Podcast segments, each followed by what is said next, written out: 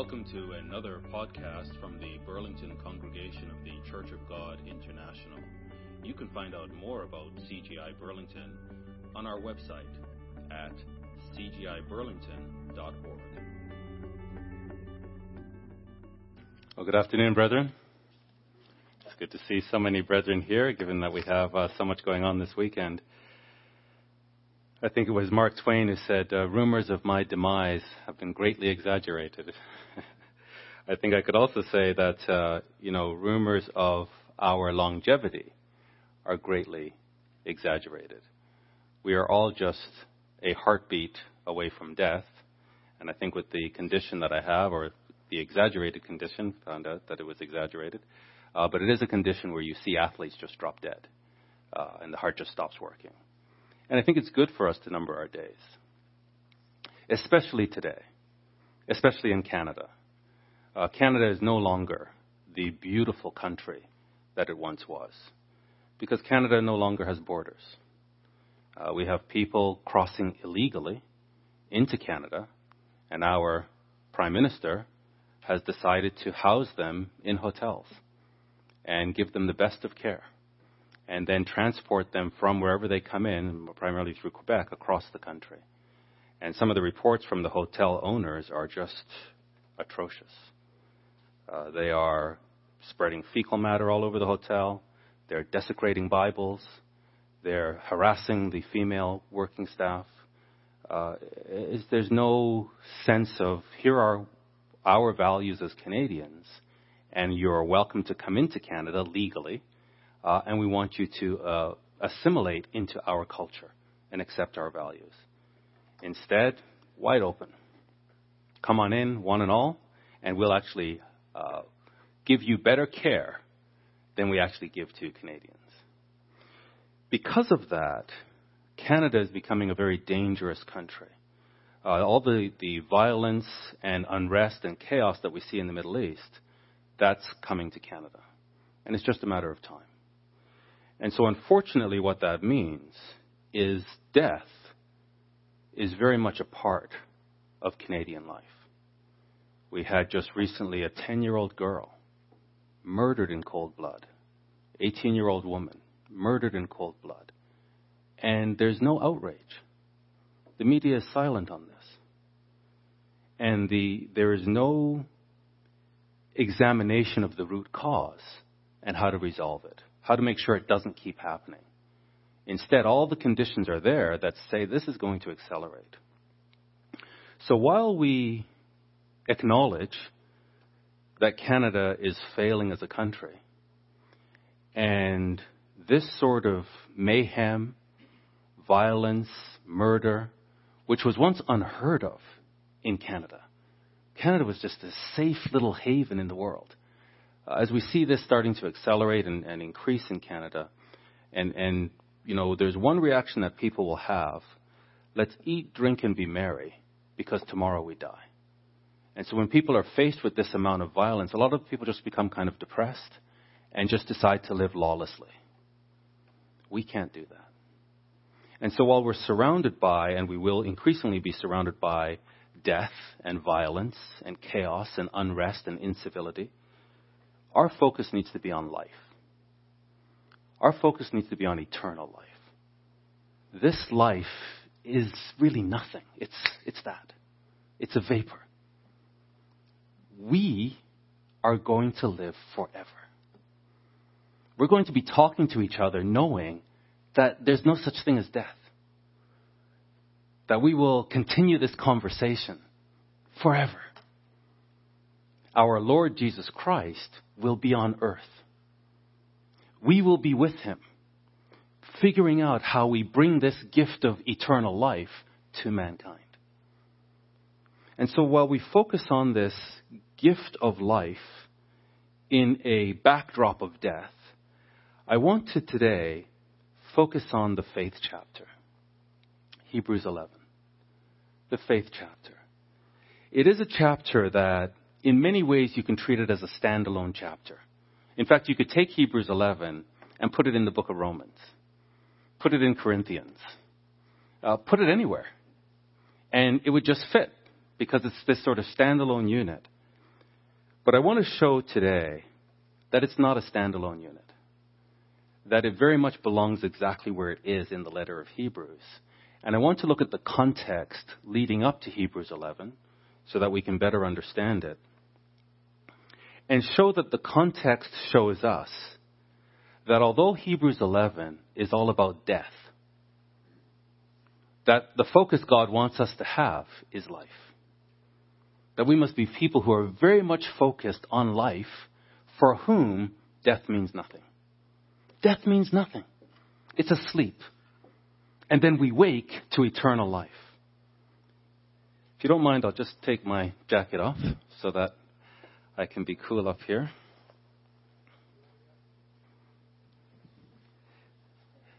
I, I missed that.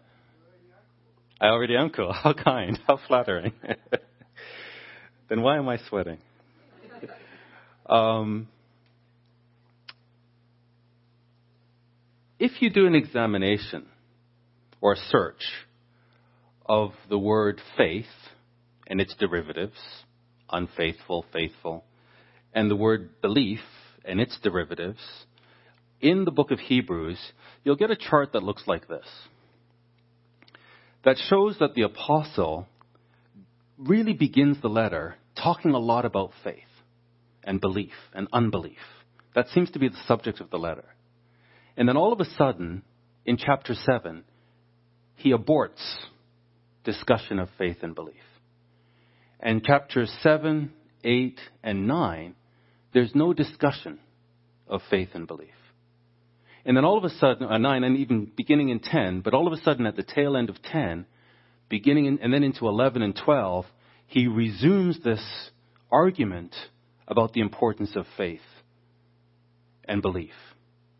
And so it kind of begs the question why did he abort his focus on faith and belief in these middle chapters? And then all of a sudden come back to it. So let's answer that question uh, by going through and examining what the apostle is doing with Hebrews, why the focus is on faith, and why our focus has to be on life. In this first part of the book, he introduces Christ and how faithful Christ is. And then he begins to make the argument that because of who Christ is, in fact, let's go to Hebrews 1, verse 1, where we actually see the argument that the apostle is making in the letter the appeal he's making to the Hebrews. In Hebrews 1, and verse 1, he says, God, who at sundry times and in diverse manners spoke in time past unto the fathers by the prophets, has in these last days spoken unto us by his son. So this is a letter from a Hebrew to the Hebrews. That he's saying we have this relationship with God. No one else does. And this God, in various ways and in different ways, in various times and in different ways, he spoke to our fathers. Nobody else. We are the ones that have the covenant relationship with God. He spoke to our fathers by the prophets. Every prophet that came, came to the Hebrews was a Hebrew to the Hebrews. But now there's a difference. In these last days, he's actually spoken unto us. And not by the prophets, but by his Son. The Son of God has spoken unto us in the last days, whom he appointed heir of all things, and by whom also he made the worlds. This is really the keynote of the letter. That God spoke to the fathers by the prophets, but today he speaks to us through his son. If you look at Hebrews 2:17,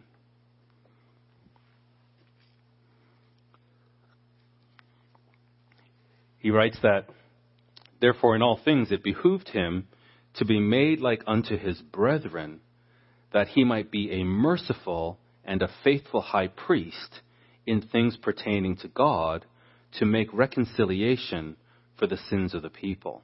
So I'm just going to be showing you here how um, Paul is using faith in these first few chapters before he takes a break. And he's showing here that Christ is going to be a faithful high priest in things pertaining to God. In Hebrews 3 2, he emphasizes this again by saying that he was faithful to him that appointed him, as also Moses was faithful in all his house. Then you'll see in verse 12 now. So first, Christ is faithful. He's the high priest, and he's a faithful high priest. Then in verse 12, he issues this warning. So this is all to the first century Hebrews, but the argument that I'm making is, by extension, is to the 21st century Hebrews. It's to us. We are all the 21st century Hebrews. So he's saying to them, beware. Take heed, brethren. So there's this faithful high priest that God has spoken to us through him. He spoke to the fathers through the prophets, but he's speaking to us through his son. And now he says, Take heed, brethren, lest there be in any of you an evil heart of unbelief. This is the heart of the matter. Uh, no pun intended. This is the heart of the matter. That within the Hebrew brethren, they could have a heart of unbelief. And he's warning them, be careful. Don't allow this to happen to you. So Christ is faithful, and he's an apostle. He's a messenger of God, superior to any other messenger, but he's also our high priest. So there's no reason for us to allow, entertain a heart of unbelief in departing from the living God. In verse 18, he says, And to whom did he swear that they should not enter into his rest, but to them that believe not? So Paul is making it very clear the issue is faith. Christ is faithful. We must be faithful. God sent prophets to the fathers. The fathers didn't believe the prophets. The fathers allowed unbelief to build in their heart, and they were rejected by God. He swore in his wrath that they would not enter into his promise because of unbelief. That was the issue. It was nothing else except unbelief. Verse 19 So we see that they could not enter in because of unbelief. In chapter 4, verse 2, he says, For unto us was the gospel preached, as well as unto them. But the word preached did not profit them, not being mixed with faith in them that heard it. So the, the, the fathers heard the same gospel that we have heard. The fathers, the, the same promise that's extended to us was extended to them, but they didn't believe. So even though they received this glorious gospel, it was of no benefit to them. And he's saying, be careful, because we're hearing the same gospel today. And if it's to be of any benefit to us, we must have faith. We must believe. Verse 3 For we which have believed do enter into rest. As he said, I have sworn in my wrath, if they shall enter into my rest, although the works were finished from the foundation of the world.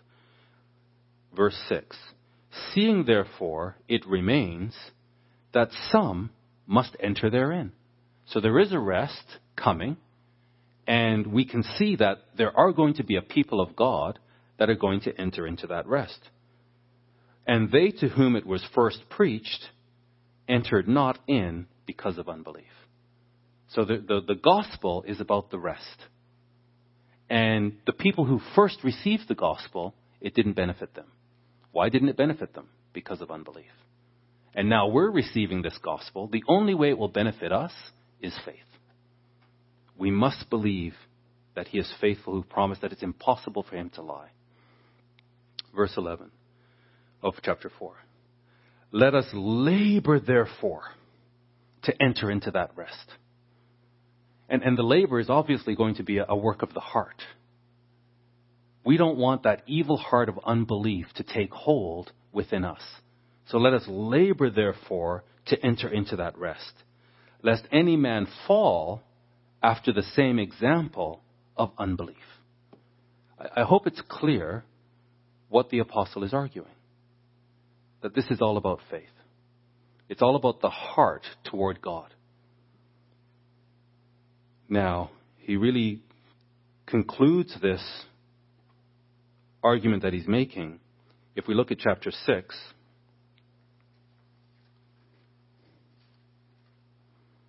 So he says we have to be la- we have to labor to enter into that rest. Chapter 6 verse 12. He says, "Do not be slothful. Instead, be followers of them who through faith and patience inherit the promises." So our fathers did not inherit the promises because of unbelief. But there were still some. You can think of Caleb and Joshua and Moses who will inherit the promises. So we have to be like them who through faith and patience inherit the promises. And not like the rest who, who just allowed this evil heart of unbelief to not believe in the Word of God. So this is the argument that he's making in the first part of the book here. Why faith features so much in the book. He's talking about the importance of faith, the examples of disbelief, and how catastrophic those examples were and were not to be like that. Then he aborts the argument altogether. And in 7, he introduces the notion of what he called the strong meat. That he, he came to give them meat, but then he saw that they couldn't handle it. That they were really, even though they were Hebrews and they should be teachers by now, the condition they were in is he just had to give them milk. But then he says, you know what? We're going to go on and I am going to give you the strong meat. And the strong meat is in 7, 8, and 9. And that strong meat is that Jesus Christ is a high priest of the order of Melchizedek. He's of the Melchizedekian eternal order of priesthood. And that this changes everything. That the Levitical priesthood is obsolete that there's a priesthood, even though he's not of the tribe of Levi, he's of the tribe of Judah, there's an eternal priesthood that is superior to the Levitical priesthood. He introduces that in 7. In 8, he says that this Melchizedekian priest is administering a superior covenant. He's administering the new covenant, a covenant of the Spirit, versus a covenant of the flesh. In 9, he says that this superior high priest is administering the covenant in chapter 8 in a superior tabernacle in heaven, not on earth. And that in this superior tabernacle, he is bringing a superior offering, not bulls and goats, but his own blood. So the superior high priest of the Melchizedekian order is administering a superior covenant in a superior tabernacle with a superior offering. Now we come to, and, and so what I'm saying now is that's why he doesn't talk about faith here. Because what he's arguing now is why we can have faith. So he, he sets it up to say how important faith is. Then he shows us who we're having faith in. And if we understand that it's a superior high priest of a superior order, administering a superior covenant in a superior tabernacle with a superior offering, how can you not believe? How can you not trust him? So this is why we can have faith. And now he comes to the next argument. And what I want to show you is this. In Hebrews 3 verse 1, he says, consider the apostle and high priest of our profession. So there's two things he wants us to consider as he opens the, the, the sermon or the letter. One is the apostle, and two is the high priest of our profession. So the apostle is one sent. He spends the first four chapters showing that Jesus Christ is superior to any other messenger that's been sent, whether it's prophets or angels any other messenger that came with the word of God is inferior to this apostle. First four chapters. Then from chapter 5 to chapter 10, he helps the Hebrews consider the high priest.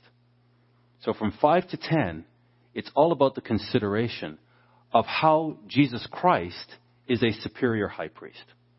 And so he juxtaposes him to Aaron juxtaposes him to the Levitical priesthood and just shows that he's a superior high priest. Now, in chapter 10, he's going to introduce the third consideration. So we can really structure the book of Hebrews in three phases. Superior apostle, consider that. Meaning, if you reject this messenger, look at what happened to the fathers when they rejected the inferior messages, messengers.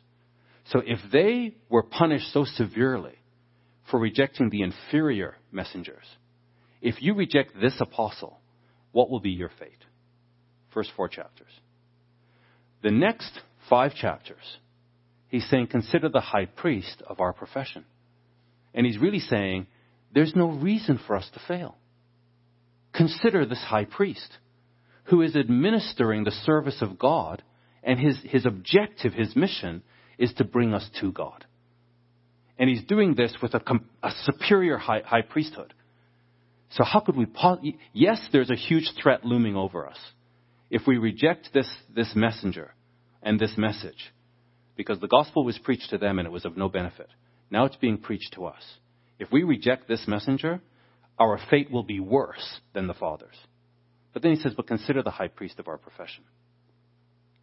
So if we consider this high priest, we can be confident. And so now he comes into chapter 10 with the third consideration, and we'll see this as we come along here. In chapter 10, verse 22,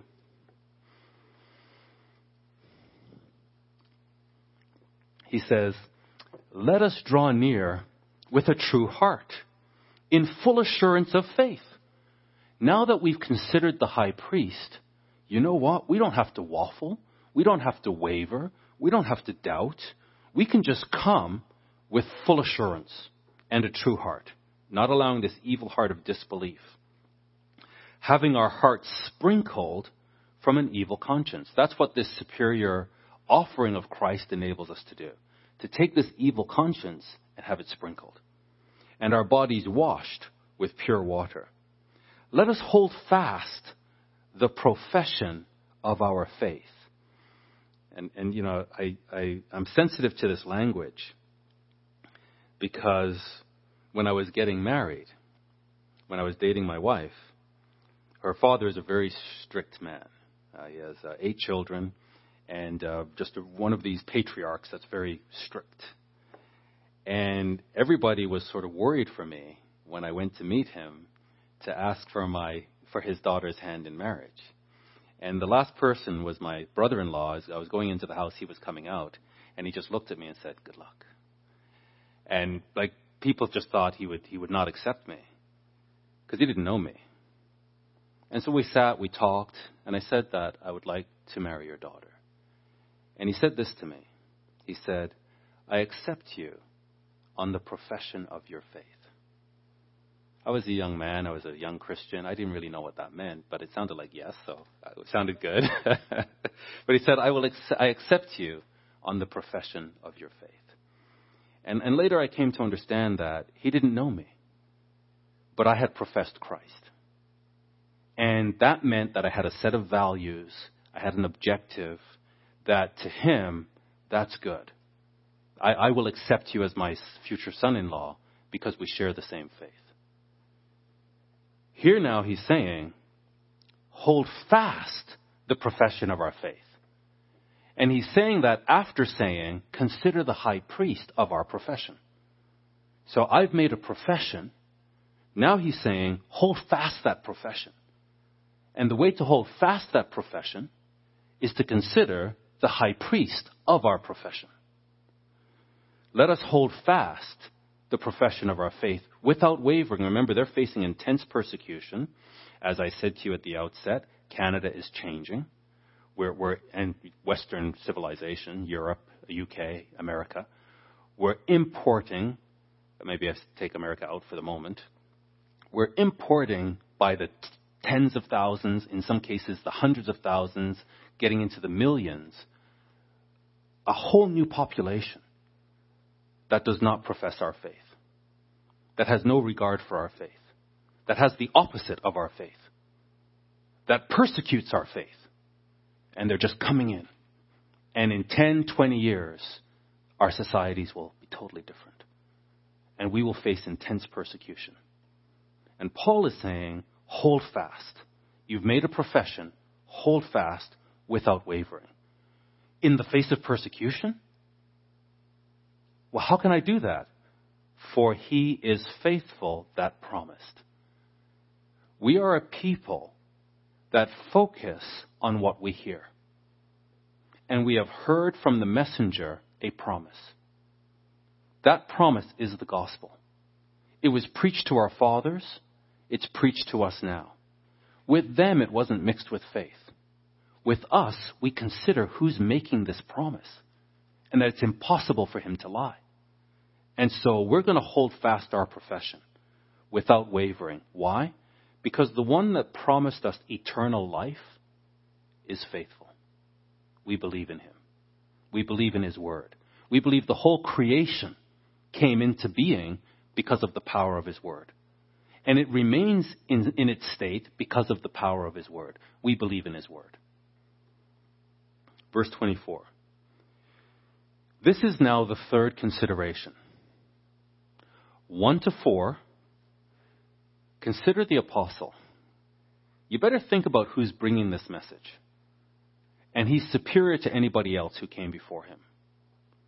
5 to 10, or first part of 10, consider the high priest. We don't need to be unsuccessful. Consider who is behind us. Who wants to bring us to the finish line? And now the third consideration. And let us consider one another to provoke unto love and to good works. The problem now with this verse is we read the verse, let us consider one another to provoke unto love and to good works. That sounds like a nice thing to do. As soon as we finish reading that verse and we go to the next verse, we have completely forgotten what the instruction was that we're to consider one another. Why do we do that? Because we're so self absorbed. So when I read the next verse, not forsaking the assembling of ourselves together, as the manner of some is, but exhorting one another, and so much the more as you see the day approaching, I've completely forgotten that this is in the context of considering one another. So, this considering one another, I'm going to make the argument, it starts here and it doesn't finish until chapter 13. So, chapter 11, the faith chapter, is in the context of considering one another. That when we're reading all of these examples, it has something to do with this new phase of Paul's message, considering one another. So he says, let us consider. So, first of all, we're to hold fast our profession because he's faithful. Then we're to consider one another. Once, so, so we're going. So, verse 23: hold fast our profession of faith, and don't waver, because he's faithful. Now, now that we've got that, we're holding on. Now, let us consider one another. Why should we consider one another? To provoke unto love and to good works. And that word provoke, if you look at the Greek, it's quite a strong word. It, it really means sharp contention. That we have a vision of the future that's so clear and a love for one another that's so deep that we're not going to allow each other to falter. That when we start seeing each other wavering, we're going to be in each other's face to say, sister, brother, come on. Get, get back with the program. Don't let that evil heart of unbelief take hold, take root. So we're to, so we're to hold fast, and then we're to consider one another and provoke one another. So first, the first consideration is so that we can provoke one another unto love and good works. Then he says, not forsaking the assembling of ourselves together. So not forsaking the assembling of ourselves together is in the context of considering one another. So I'm going to hold fast my profession. Now that I've got it, I'm going to consider everybody else. And as I'm considering everyone else to provoke everyone else to love and good works, I can't forsake the assembling. Because my mission is to provoke everyone else to love and good works. If I forsake the assembly, then I cannot fulfill that commandment. So in order to fulfill that instruction of provoking one another to love and good works, I cannot forsake the assembling. because I'm considering one another.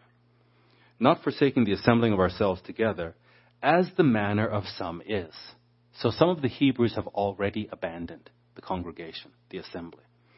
Instead, exhorting one another.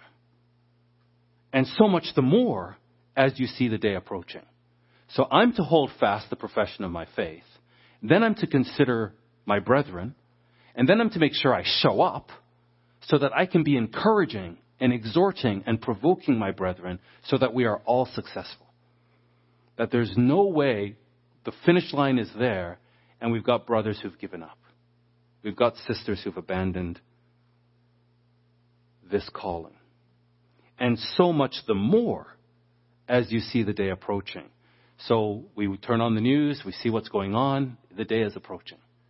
That means we're in, we're into the assembly, the congregation, the community even more. We're looking for as many opportunities as possible to be together, not as many opportunities as possible not to be together. So, so the weekly service is not enough. We're like, what else could I do? Well, how, maybe I could create an opportunity that we could come together during the week. However we do it, we're, we're doing the opposite of forsaking, as the manner of some is. Instead, we're being together so that we can be each other's keeper. And we can exhort one another and encourage one another. Hold your place here and just look at Hebrews 3.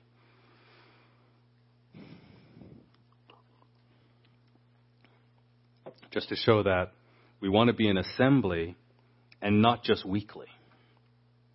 Here in Hebrews 3, verse 13, he says, But exhort one another. So we're not to forsake the assembly, rather, we're to exhort one another. Here in verse 313, he says, Exhort one another daily. Be in community, be, be together. Exhort one another daily while it is called today. So when you see that the day is approaching, so while it's called today, let's be with each other daily, encouraging and exhorting one another, lest any of you be hardened through the deceitfulness of sin. So it's not just about me. I hope I make it. I, I, it's really important that I make it. No. We have been called together. We are the body of Christ. I'm going to make sure I show up in the body to exhort and encourage. Why? Lest any of you, anybody can be discouraged.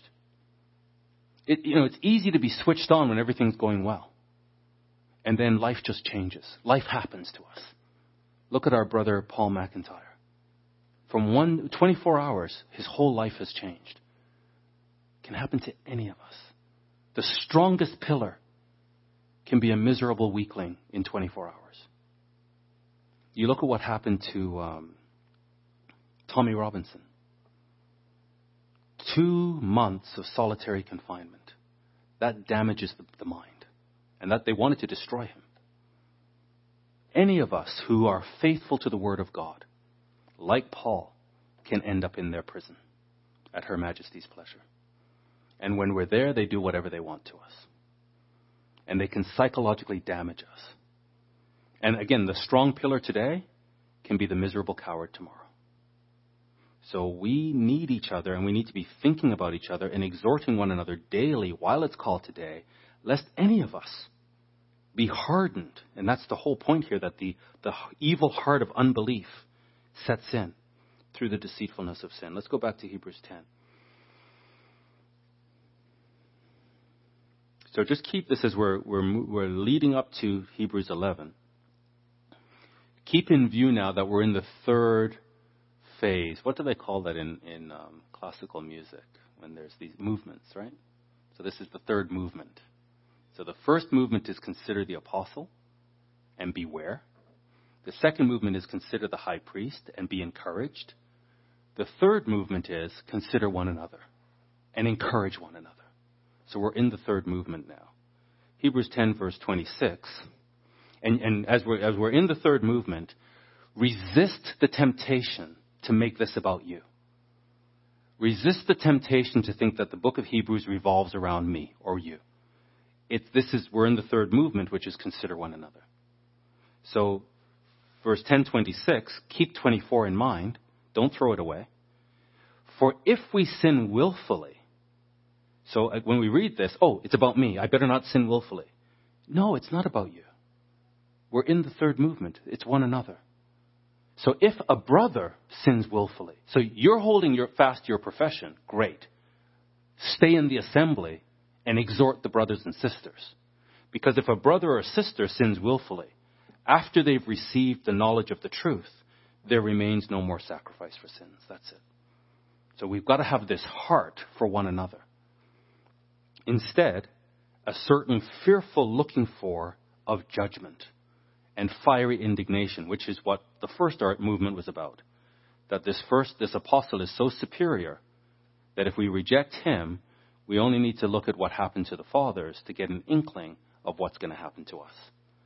A certain fearful looking for of judgment and fiery indignation, which shall devour the adversary. So the wrath of God is coming on this world.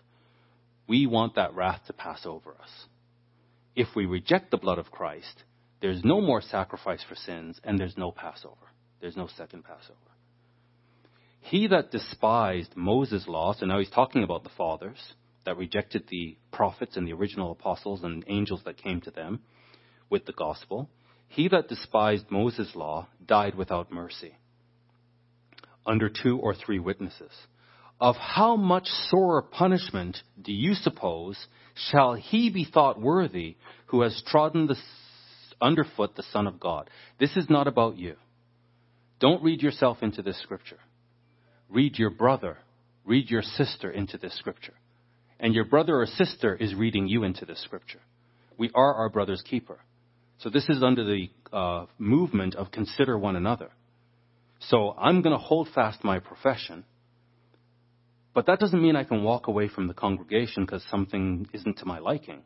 I now need to immerse myself in the congregation because of how much sorer punishment do I suppose shall he be thought worthy who has trodden under foot the Son of God and has counted the blood of the covenant wherewith he was sanctified an unholy thing and done insult to the Spirit of grace.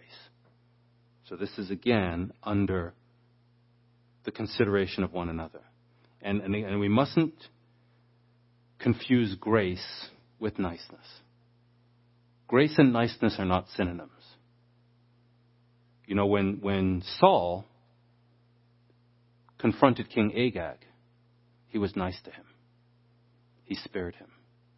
That's not grace. When Samuel confronted King Agag, he hacked him to death under the spirit, of, inspired by the spirit of grace. Let's not confuse grace and niceness. There is a spirit of grace. It's not the same as niceness. It's God's will. Verse 30. For we know him. Again, this is, we're considering one another and what will happen if we reject Christ after hearing this gospel. For we know him that has said, Vengeance belongs to me. I will recompense, says the Lord. And again, the Lord shall judge his people. This is why we have to consider one another. The Lord will judge his people. We, we don't want to cross the finish line and think, you know what? My brother Adrian, he could be here for eternal life, but he got discouraged and I didn't care. I just let him go. No way. It's like we cross and we all cheer. Wow. Eternal life with Christ. All of us. Consider one another. He says here,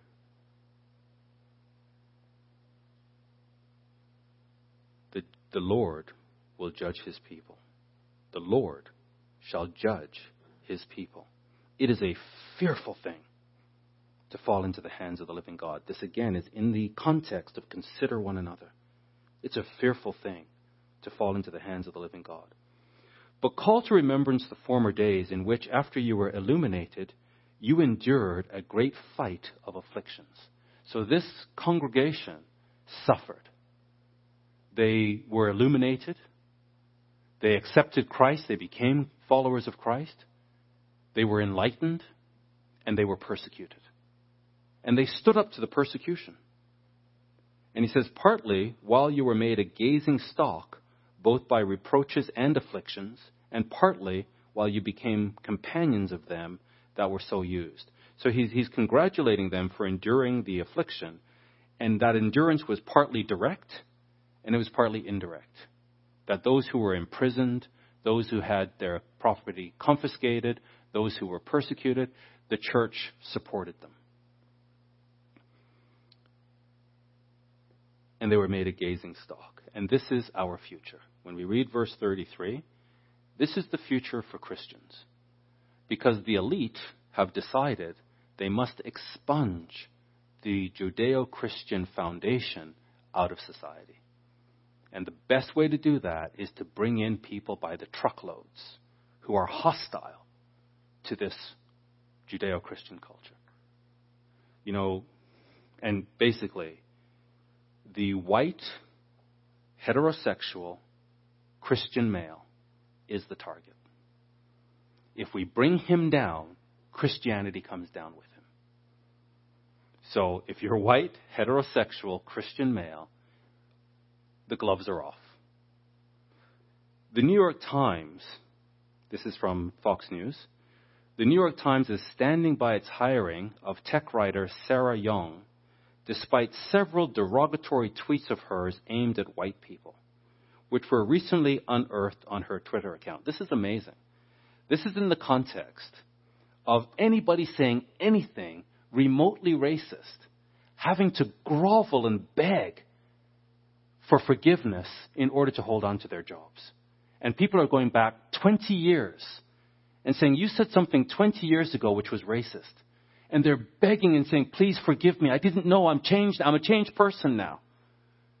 Here, this woman, hired by the New York Times, this is her tweet.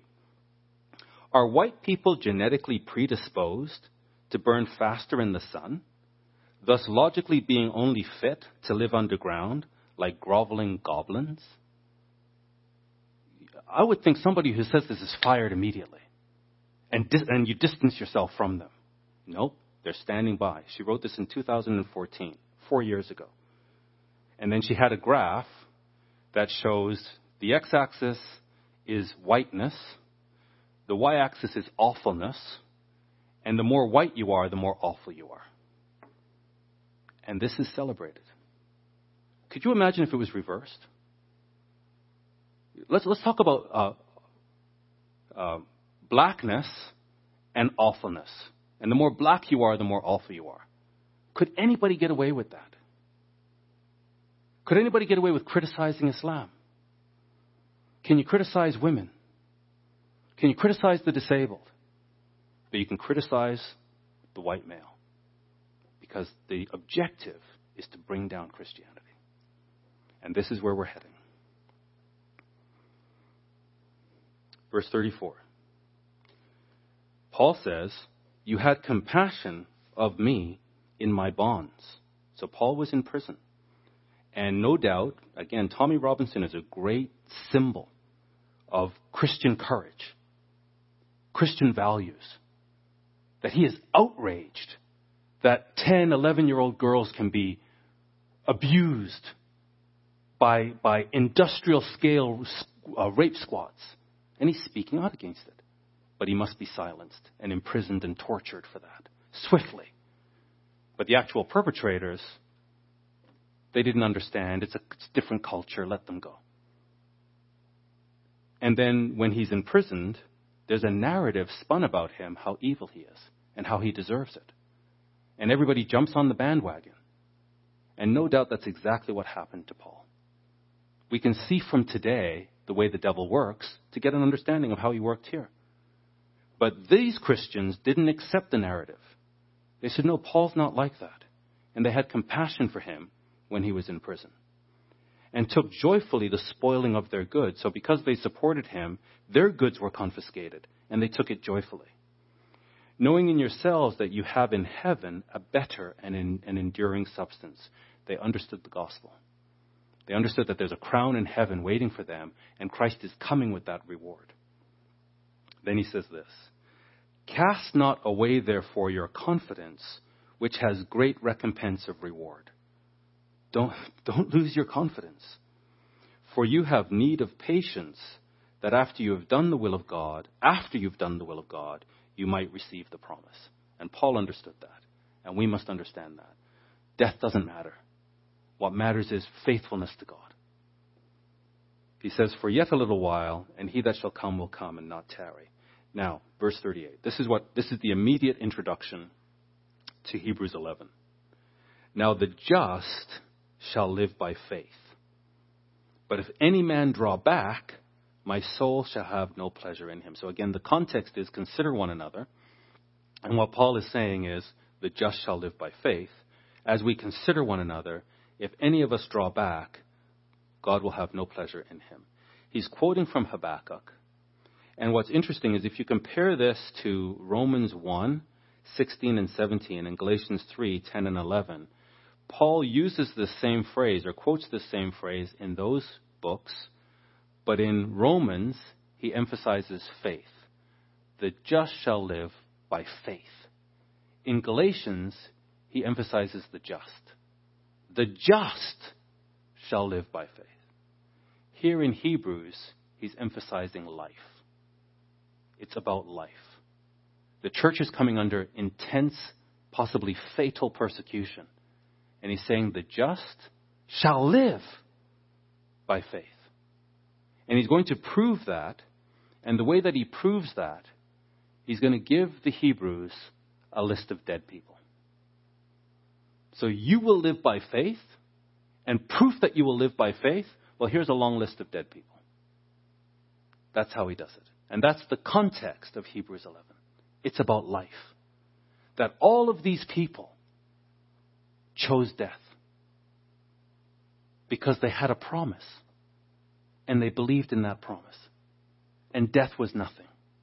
In fact, they chose death in order to hold on to their profession so that they could live forever.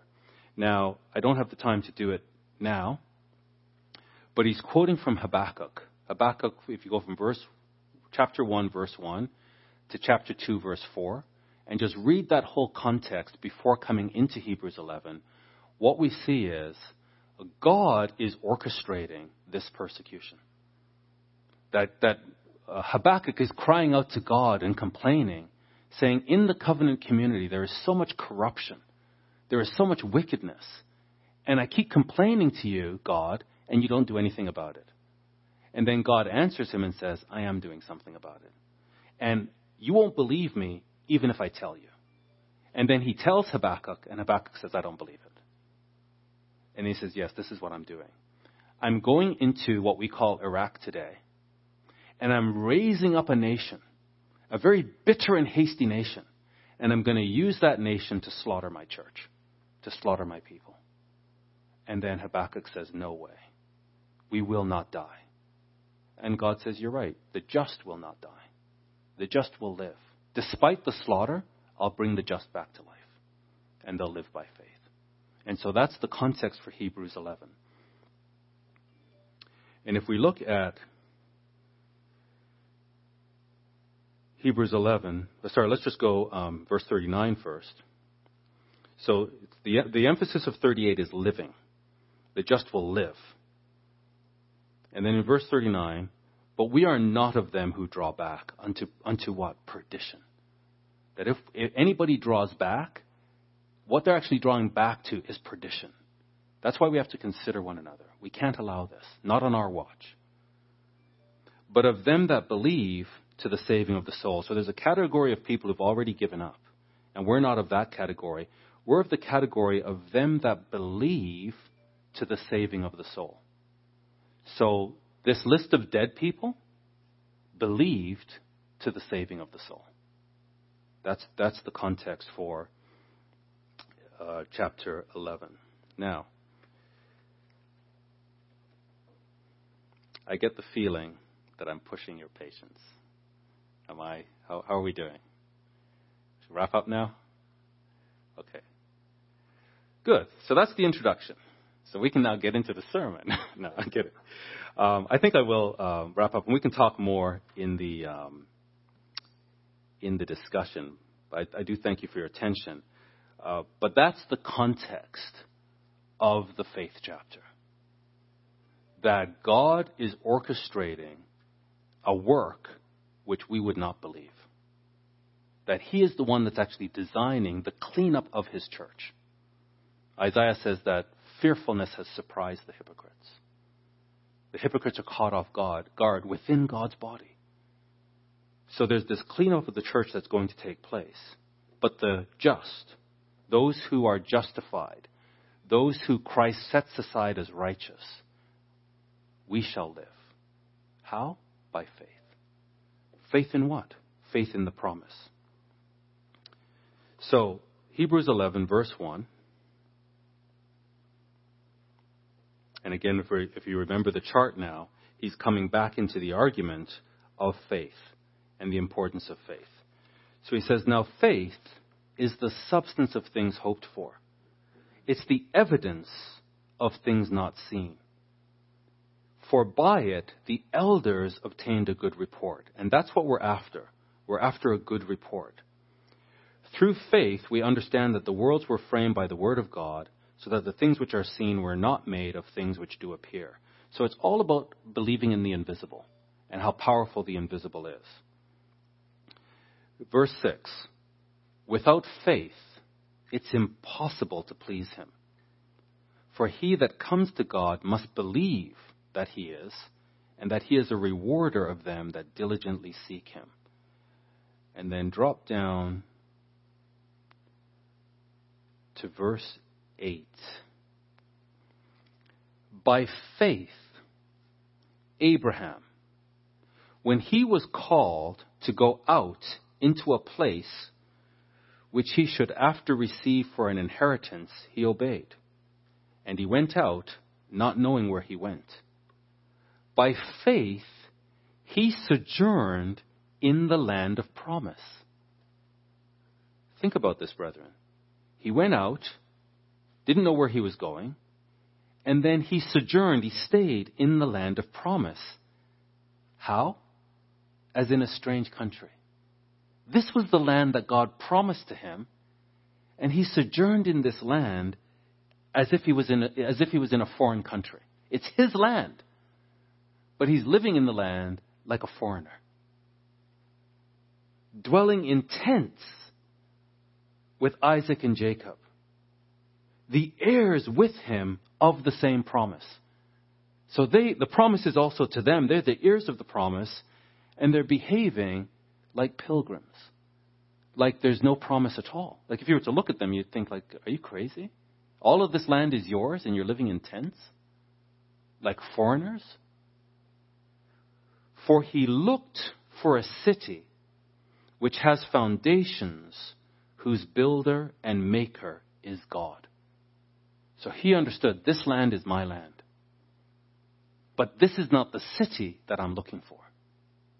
I, am going, Abraham basically understood, I'm going to be the father of the world from this land. So the way that it's configured right now has nothing to do with me. And though I go to my grave, I know he's faithful that promised. And here's the heir and we're going to, you'll read a bit later, I won't read it today. Here's the heir, and God is telling me to offer him. I used to be an idolater. Now I can put nobody before God. And God is telling me to offer the heir. But he's the heir. Oh, I'm supposed to be a father of many nations that you cannot count, and they're to come out of my body, out of Isaac. But I'm going to sacrifice him because he's faithful that promised. I just, I believe in the promise. And so I don't know how this is going to work out, but there must be a way he's going to come back to life. I don't know how this land thing is going to work out, but I know it's mine, and I know that God is going to be here with me. This is how we have to think. And so here in verse 13, the, the reason we know that we shall live forever is because these, this list of men, in verse 13 he says, these all died. But how did they die? In faith. These all died in faith. Not having received the promises. this is amazing. They didn't need tangible evidence that God is not a liar. they just knew it's impossible for God to lie. And He's made this promise I'm good. I don't know how it's going to work out. I'm good. Bring all the haters of the Bible here and put them up in hotels and let them desecrate the Bible to show how much they hate the Word of God. And I don't know how this is going to work out, but I do know this. We are the kings of the earth. We will be in this land with Abraham, and we will be facilitating the relationship between God and man. I don't know how it's going to work out, but it's going to work out. And these haters of the Bible, when they come, it may mean our death. I don't know how this is going to work out, but I know that Abraham believed that Isaac could come back to life because God is not a liar. And so it doesn't matter. We have eternal life in us, and it cannot be taken away. And proof of that is all these people who died not having received the promises because they knew he's faithful that promised. So he says, not having received the promise, promises, but having seen them afar off, they could see it and they were persuaded of them and they embraced them and confessed that they were strangers and pilgrims on the earth. And this is our confession. We can see the time is approaching. Everything is accelerating. People are getting discouraged. We're getting encouraged.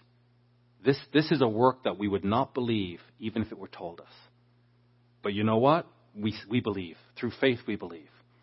It's going to get bad. Then it's going to get really, really, really bad. And then it's going to get worse. And then the Lord will come. And He's faithful that promised. So, this is about life. We have to believe in eternity. And what's going on here, what's going on today, is illusion and it's all temporary. And so the argument is understand, first movement, who this messenger is, how superior he is to any other messenger that came before, and the consequences of not believing the previous messengers were devastating. The consequences of not believing the Son of God are incalculable believe in the Son of God. Consider the high priest, a superior high priest of the Melchizedekian eternal order, administering a superior covenant in a superior tabernacle with a superior offering. This is who we believe in. Hold fast the profession of our faith, and then let's consider one another. And the way we can help each other is to be very familiar with all these different stories of people who died in faith. So that when a brother or sister is wavering, we can understand how to exhort, how to encourage, how to provoke unto love and good works. Brethren, eternity is ours as long as we believe. This has been a podcast from the Burlington congregation of the Church of God International. We hope you are blessed by it. To find out more about CGI Burlington, visit our website at cgiburlington.org.